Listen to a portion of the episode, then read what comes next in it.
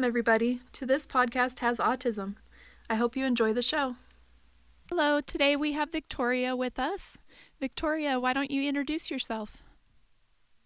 Yeah, my name is Victoria. I'm a late diagnosed um, autistic woman. Um, the original diagnosis was Asperger's, but I identify as autistic, and I'm also employed full time. Awesome. How old were you when you were diagnosed with autism? So it was this year, um, and I was 31. Okay. Does life make more sense with your diagnosis? Yeah, a lot more sense. Um, I always had sensory processing issues growing up, so really sensitive to loud noises and not really liking to be touched a whole lot. Um, and people kind of told me that I was being extreme, so it was really nice to know that no, it's a real thing that I'm experiencing. Uh, and similar with social deficits, that it just helps me understand I wasn't broken. I just was struggling. So, what led you to a diagnosis? Um, well, I was interested in autism for years uh, as a possible explanation for what I was experiencing. But um, getting a diagnosis actually takes quite a lot of resources. Um, in my case, I chose to go um, private, so I had healthcare benefits, but I ended up paying for things out of pocket and getting reimbursed afterwards. So you need to have some resources in place. And this was kind of the first time in my life where I felt I had enough money, enough time, a stable job, and the executive function to make and attend that many appointments. Yeah, that's awesome. Um, how did you feel when you found out you were autistic?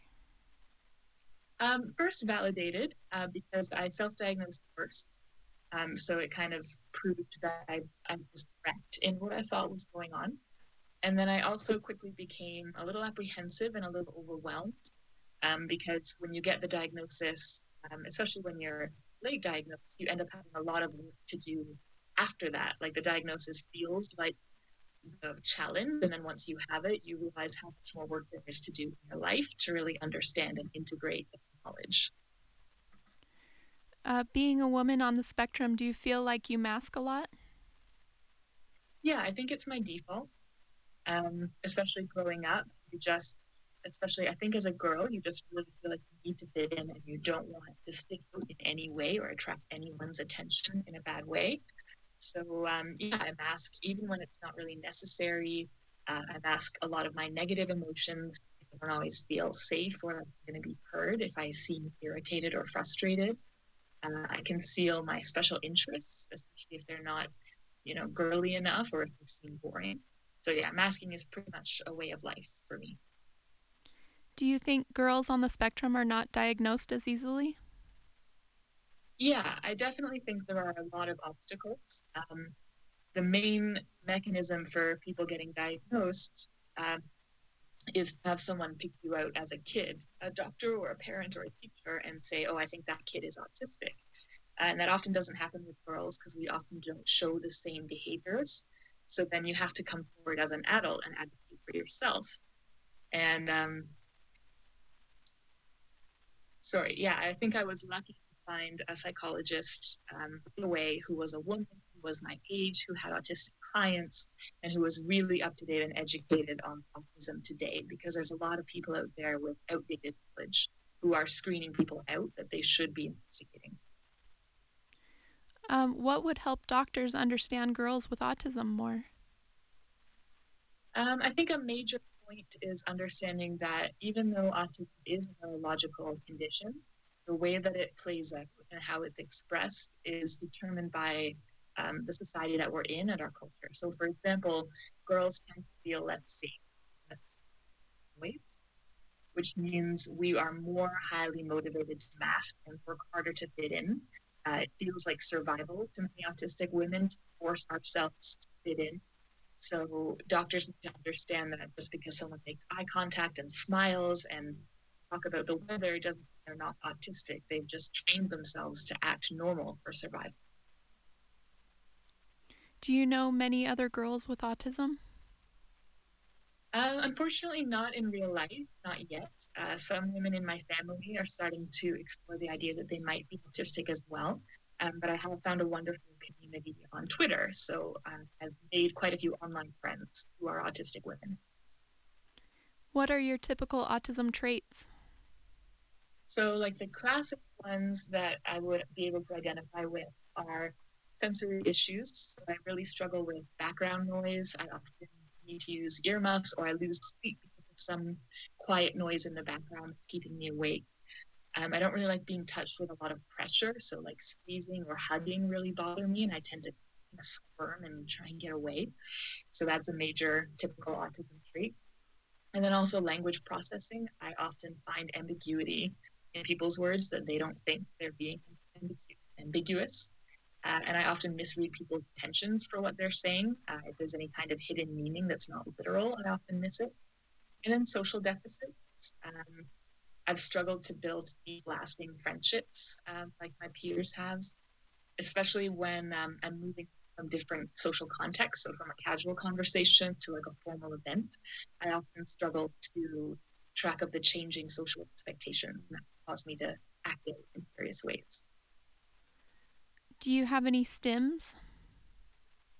Yeah, um, they're all pretty much disguised to look normal, um, but I've always kind of bounced my feet and my legs when I sit like constantly, like for hours. Um, when I'm in a meeting, I always twirl pen in my fingers, especially when someone's talking to me, because it helps me process what I'm saying. Um, I also I pick at my lip, which is kind of a hard stim, and I used to bite my nails, but I beat that one. So yeah, all kinds of things that look normal, but I do them for hours. Yeah. Um, are you employed? If so, for how long have you held your job? Yeah, I am employed. Um, my current job I've had for over six months, and I've been with this particular company about two years. Oh, awesome. Um, does being autistic give you any kind of advantage in your field of work? So I think so. Uh, but what's interesting about my field is that it's not stereotypically an autistic thing. So I work in corporate communications, and I do a lot of writing and editing and a lot of work figuring out how to inform and communicate with employees about things that are happening in the company.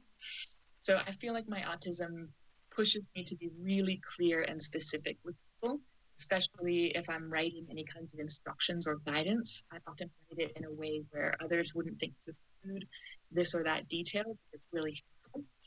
Um, and when I'm editing, really easily spot potential ambiguities and try and rephrase for clarity.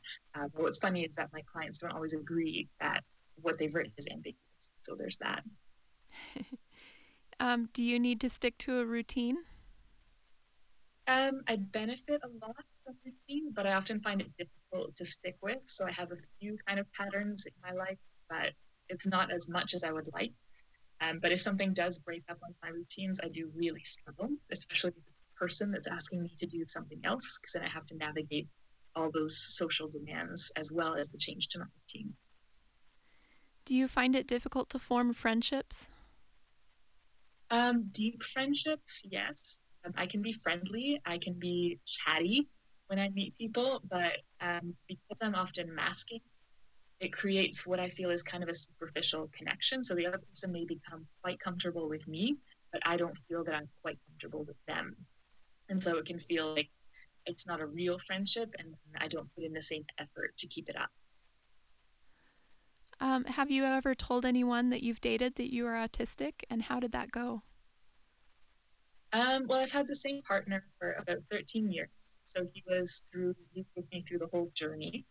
Um, and it went okay. Uh, at first, he didn't think that I was autistic, of course. And then I was diagnosed and we started to work through it. And he's been really supportive. Uh, if I was meeting someone for the first time, I don't know that I would tell them just because uh, it creates some issues, some vulnerabilities. Um, do you have any advice for autistics that have gotten a diagnosis later in their lives? Um, yeah, I guess one piece of advice that I could have used so that I would offer to others is to really think about what you want to do next after getting the diagnosis and what kind of work you feel is called for. So, for example, when you're diagnosed late, you often have a lot of mechanisms, um, coping strategies, and masking that you're not even aware of that you since you were a child. Uh, and one piece of work to do is to kind of dig a lot of those up, understand that you're doing them, but you don't have to. Uh, and once you become aware of some of these unconscious masking strategies that aren't really serving you, then it's kind of a matter of finding some of them that you can integrate back into your life. Uh, it's not really safe for us all the time to be exactly who we are and say exactly what we want to say.